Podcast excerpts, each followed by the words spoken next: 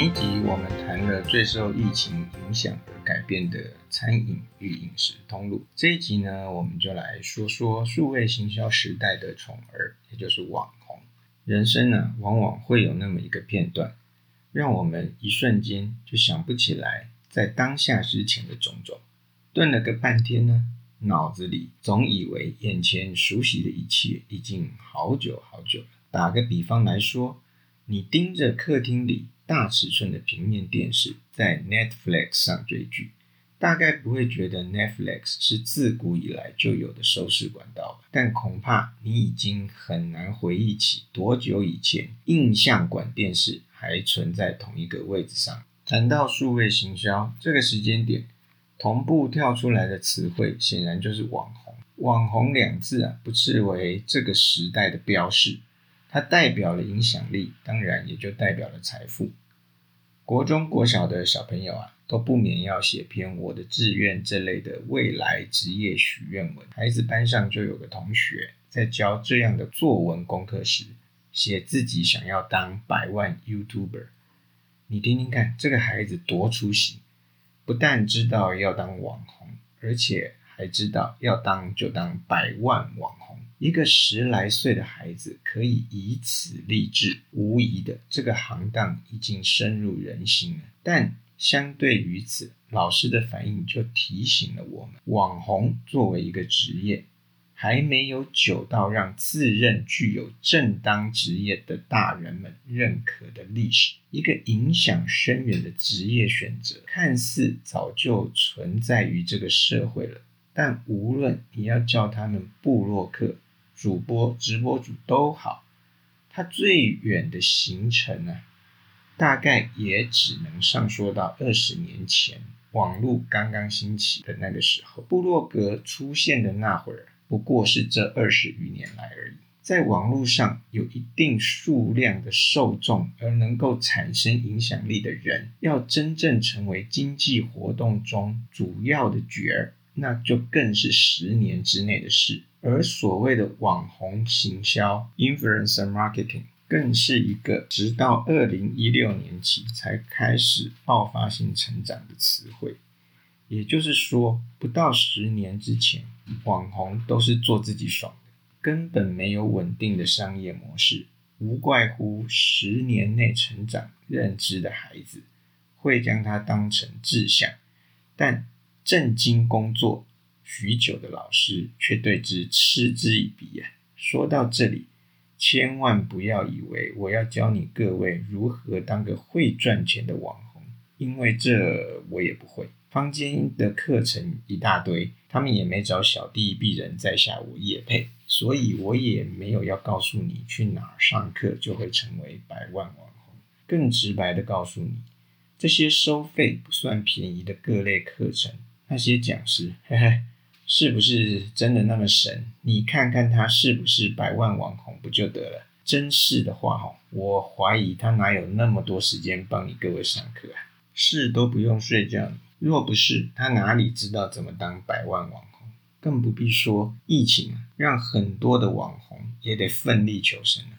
这集我想谈的是网红在数位行销当中的角色，以及后疫情时代我所认为。可能的发展与变化，要论对大家有点实用性的话，那么想朝网红之路迈进，或正在途中的各位，可以参考一下，来思索该如何定位自己。另一方面，就是想透过网红操作品牌销售的大家，可以想想该找什么样的网红来配合，对自己的目标最有帮助。这里先插个题，来点。也具实用性的吧。我们年轻的时候，所谓的学电脑，除非是要搞软硬体的，否则讲的大多数就是 Word、Excel、PowerPoint 等工作所需的套装软体的使用。但现如今呢，各位当家长的，真是要让孩子学会玩影音啊，怎么搞直播、录节目、弄剪辑、玩特效。这些东西等同于我们当时那些套装软体的基本功啊！鼓励孩子学吧，这都是他们必须与这个世界沟通的根本技能了。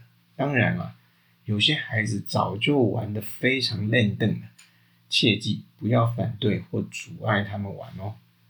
好了，回到多少得带点铜臭味的话题吧。网红啊，按它的经营范围分有很多种，知识型啊、生活型啊、时尚型啊、影视型啊，巴拉巴拉等等等等。这中间呢，又可以细分一大堆。譬如说知识型的，你按大学里面的学门去分哦。恐怕都没有问题，而且呢，都可以找到一堆网红。这样分其实对于受众来说意义也不大。你各位无论上 FB、IG、YouTube 或者其他的社群网站，哪次不是觉得某个内容好就按赞订阅，或许加个分享？又哪次不是真遇到什么问题，在 Google 上以关键字寻求解答，看到实用的也就被人家框进去了呢？而这样的类型分类哦，对品牌操作者或广告主来说，它也不是第一个考量点。网红刚刚兴起时哦，按赞数是市场最看重的指标。但无疑的，什么能赚钱，就有人想方设法去弄偏门。当暗战术是打开财富大门之钥匙，僵尸粉就出现了。各位对僵尸粉的认知啊，或许来自于选举时政治人物粉砖的暗战术，但事实上市场上的确有人提供这样的服务，用假账号来干预政治这以后我有机会我们再说。然而它的起源哦，其实还是经济上的需求。僵尸粉的假账号无法与内容产生者，也就是网红进行互动，但却可以创造赞数。当按赞数成为厂商重视的指标时，越高的数字就越可能让网红获知业配合作的机会。那么，在竞争与生存的压力下，想办法为自己的创作内容买广告，已经是合情合理的投资了。更狠的就是下单给网军公司买僵尸粉的暗战术老实说，在这个行业里面呢，几乎是大家都会干这样的事情。这就像哦，数位行销刚起步时哦，那漫天飞舞塞满你信箱的垃圾广告邮件一样，要么卖你 A 片嘛，要么就让你中毒搞到无论是系统软体或者是网络邮件的提供者。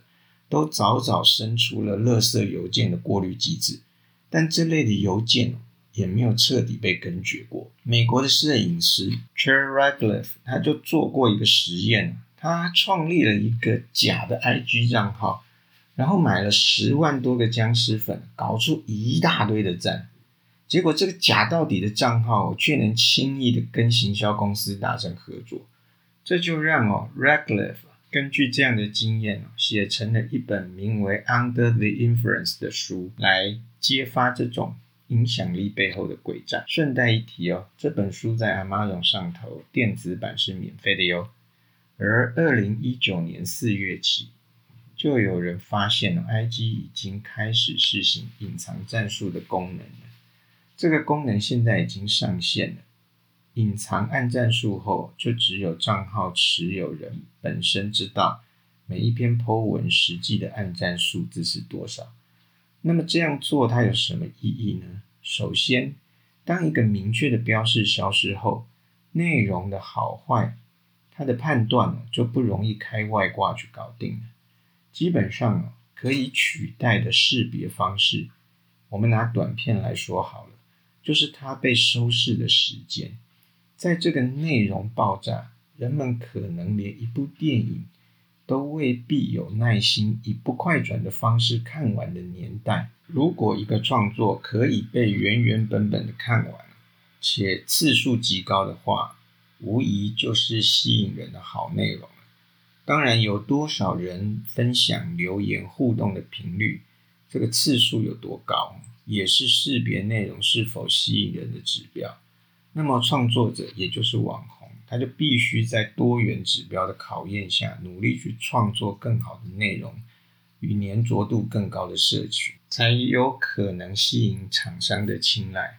当然，对广告主而言，IG 贴文中的连接是否能吸引消费者点进，甚或更进一步下单，那更是直接评测一档合作是否产生效益最直接的指标。如果空有粉丝，却不是互动频率高的社群，那么厂商就没有理由花钱与这样的网红合作了。说到商业合作，我们就可以从另一个分类角度来剖析一下，那就是粉丝数。业界对于网红的分级多是以粉丝数来界定的。一般而言，所谓的大网红，也就是粉丝数达五十万以上的大咖。中网红则是以三十万以上为标准，小网红就是十万以上这个级距。那你以为就这样了吗？呵呵，别忘了，奈米这个单位已经是我们生活中的日常啊。所以两万以上不满十万的就被叫做伪网红，两万以下的就叫做奈米网红。粉丝数就是市场考量的另一个重要指标。想当或已经是网红的，想来没有一个愿意横长奈米吧？百万订阅追踪这样的粉丝数，对踏进这个领域的人来说，就是一个成功的指标啊！到了这个等级，管他代言带货赚好赚满，就是天经地义啦。如果是个百万 YouTuber，那每个月收广告费啊！他要二找也是不可能的，更何况要是会员收的多，嘿嘿，那个被动收入也是很可观的哟。大甚至是巨型的网红，无疑就是这个时代的巨星。以大陆著名的生活型网红李子柒来说，不管他在对岸社群的网站数据啦。就说他的 YouTube 频道，那也真的是很吓人啊！他的 YouTube 频道有一千五百八十万的订阅数，总观看次数超过二十四亿，就连脸书也有五百多万的粉丝。这么巨大的一个超级网红，你以为他的粉丝都在华文圈吗？看看他每一部 YouTube 影片下方留言的语言种类，你就会知道。他绝对是世界级的网红，这样的网红，一个厂商要花多少钱去合作呢？况且谁又看过他代言什么商品？基本上到了他这个等级啊，他自己出商品全然不愁不畅销了。而根据网红数据网站的估计啊，他每个月单单 YouTube 的广告收入就在台币三百万之谱，所以这个程度的网红。是他们选厂商，而不是厂商选网红哦。当然，一般的大型网红，自然是诸多厂商争取配合的对象。而大型网红之所以被选择，看中的就是他们对粉丝的影响力。但对厂商而言，大型网红的影响力是有，可是好不好配合，价格是不是经济，恐怕这就未必是上上之选。而且哦，大型网红往往也是众所瞩目的焦点，因此一旦出现言上事件，产生了负面的舆论，对于品牌的影响相对也较为剧烈。那么这两三年来，什么样的网红渐渐被市场注目呢？那就是奈米网红。奈米网红之所以为市场看重，主要当然是价格，再来就是配合度。许多网红经济平台会用诸多数据告诉客户，在价格与配合度之外，奈米网红可被利用的价值。譬如说，有文章就讲哦，一家名为 Makery 的网红行销公司，他分析了八十万个拥有一千个 follower 上下的 Instagram 用户，结果显示哦，追随者小于一千人的账户。可以获得 like 的比例大概在百分之八左右，但若超过一千万 follower 的超级账号，获得 like 的比例哦，则会降低到百分之一点六，而前者 follower 留言的比例则为百分之零点五，后者 follower 留言的比例是百分之零点零四，但如果我们换成数据来看哈，一千的八趴是八十，一千万的一点六趴则是十六万，两者差了两千倍。若不看按赞数，看看代表互动性的留言好了。一千的半趴是五十，一千万的零点零四趴是四千，两者呢差了八十倍。你要是那种出得起钱且有公关行销团队去面对配合者的品牌商或通路商，试问你要找谁？但若从另一个角度来看，奈米网红可能就很有商业价值了。假设哈有一个千万粉丝的网红哦，他跟你要价一千万，但一个奈米网红哦，他的要价就两万。那么我们再假设，你是一个希望与受众产生互动、拉高下单机会的广告主。期盼以一档合作达成与四千个网友互动的机会，那么按照上面的数据哦，你就得找八十个奈米网红，于是你得花一百六十万。哎，只要大网红十六趴的价格，且还可以被八十个网红奉若神明，哎，轻轻松松就可以买到相同的互动数，那么。如果你是假设中的品牌商，会不会愿意下这八十张单呢？市场对卖米网红的说法中，高粘着度、高互动性就是主要的卖点。理论上，由于粉丝规模有限，网红处理与之互动的时间与细腻度就会相对提升，这一点很合理啊。毕竟，你看看李子柒一个影片下方的留言实在难以想象他或者是他的团队要花多少时间才回应得完，何况上百个视频。但奈米网红就可能办得到，高度的互动就会创造高度的粘着。毕竟，谁都不想跟着空气去哈拉，有人回应就会在意。久而久之，信任也会产生。况且这样的人哦，不是大明星般的遥远，也没那么神，没那么仙，仿佛就在我们周遭一样。于是乎，他们说什么东西好，我们就容易相信。这也是人性，很合理。然而，我们还得考量一点，那就是沟通成本。没错，买一堆奈米网红的价格，可能是买一个大网红的零头。且不用付了钱，还得看卖方的脸色。但问题是，一堆奈米网红，首先就多出一堆沟通需求。同样的话与要求哦，你得反复给数十个人或者是他的团队去讲。你想想看，这样的经营念的累不累？况且哦，还要考虑一个状况：大网红往往混得够久，他也就早早形成了他的团队。并且呢，他习惯市场，说白了就是懂行小事，知道业界的标准。可是奈米网红很可能多数都是素人，跟市场最近的距离哦，就是自己去消费。对于行销这个行当哦，可能一点概念都没有，行话行规对其都还是身外之物啊。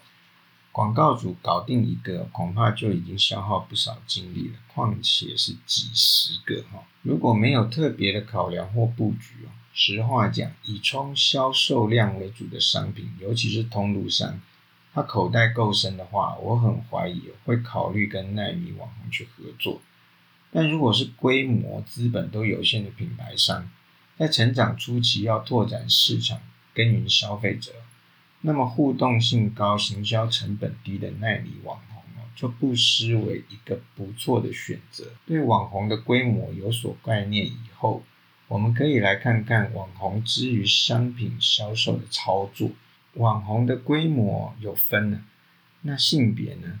按照 Daily View 网络温度计的统计啊，网红当中的女性占比高达百分之六十二，男性则占百分之三十一。而网红在频道经营上，主力是脸书占百分之八十三，其次是 IG 占百分之七十六，再其次是 YouTube 占百分之三十四。以上跟以下都是我们中华民国国内的现象数据哦。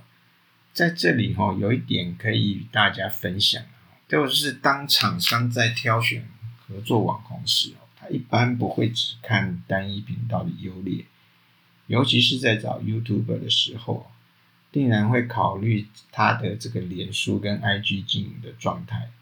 这也就是诸多的 YouTuber 呢，他必须强调要请大家去脸书粉专按赞跟追踪他的 IG 的原因哦。而有意思的是，由网络温度计这份以二零二零年一整年进行的统计资料来看，无论哪个频道，几间人数最多的网红类型，都是中小型的网红，粉丝数在五到五十万的这个集聚。显然呢，你当网红哦，从奈米到微哦，某个程度都只是一个过程啊。认真经营一段时间之后，要突破五万粉丝哦，正常来讲，它不是太难的事情。但要成为粉丝数达到五十万以上的大型网红，对这个阶段进入市场的创作者来说，就不是件容易的事情了。如果要说这个时代最夯的行销手法以及网红扮演的角色，那就是透过社群导购。将流量变现，再搭配网红带货了。在网络温度计的统计资料中，二零一八年到二零二零年三年之间，网络社群平台上导购主文声量的趋势啊，成长了二点五倍，而其中的大宗是服饰与美妆。当然哦，三 C 产品也是焦点。此外哦。食品饮料与生活用品也有一席之地。一般来说，网红带货的行销手法分为四种，分别是直播试用带货、产品测评对比、日常生活露出与创意活动宣传。哪一种手法对于消费者最能够产生促购的推力呢？这基本上要看网。红本身内容的变现率了，带货能力强的网红，内容变现率当然就高。这其实是网红本身的粉丝数、互动性、粘着度的综合考量。同样的，回到前头我们的计算，内容变现率高的大网红，对于目标是冲量且花得起钱的厂商来说，自然是好的选择。反之啊。如果是要耕耘品牌形象且预算考量比较多的厂商哦，就可以选择市场目前力推的微网红与奈米网红而内容变现率的高低哦，某个程度跟另外一个名词 UGC 有一定的关系。所谓啊 UGC 哦，就是 User Generated Content 的缩写。中文有人翻译成使用者原创内容，它并不是一种网络的业务哦，而是一种使用者使用网络的方式。我们直白点讲，也就是让网友从搬凳子看戏的吃瓜群众变成共同参与者。举个例子来说啊，大家记得雅虎知识家吗？这类哦，某个网友提问。其他网友回答的模式哦，就是 UGC 的原始面貌。在脸书某些地方性与兴趣性的粉砖上哦，你也可以常常看到这样的互动。然而，对于网红来说，他们是内容的创作者，跟粉丝互动的途径往往就是在留言区里面。这样的互动哦，对于所谓的 Z 世代，也就是在九零年代后半段至两千年后出生的人，对他们来说，这是他们的需求。对这个世代来讲，他们希望能够透过投票哦，能够成为谈话中的一部分，来跟内容的创作者做互动。这也就是很多网红会在经营的频道上举办这类活动，用以增加粘着度的原因。在 UGC 的模式下，使用者既是受众，也是资讯传播的管道。因此呢，它的传播力相对会强很多。一般也会与其他的主题活动来配合开展，是用以达成病毒式行销目标的一种相对有效方式。在平台与手机之界面越来越容易让 UGC 实践的现实当中，譬如说像 Google 表单啊、爱的问卷啊，或是 SurveyCake 的出现，都让 UGC 更容易发生。而对网红来说，使用得宜的话，用在提高粉丝忠诚度与内容变现率上，是绝对有所帮助的。这样的互动哦，在疫情将群众闷在家里，必须透过网络沟通，而且已经养成习惯的时代，显然在未来哦，它是更有发展性与影响力的。当然，也就会产生巨大的商机。疫情哦，让网红们已经敏感地察觉 UGC 的好处，也懂得利用了。甚至也早就透过社群平台的相关机制，广泛且高频率的使用，来突破疫情对他们产生的困境。所以在后疫情的数位行销上，网红依旧会是主角，而 UGC 则无论其规模与经营之频道，哈，它都是拉高内容变现率必要的法宝。那么今天呢，帮大家理清了些网红相关的资讯与概念。谈到这边，也要跟大家说再见了。下集呢，我们就来谈谈因为疫情而高度普及且深刻向下扎根的线上课程。OK，拜拜。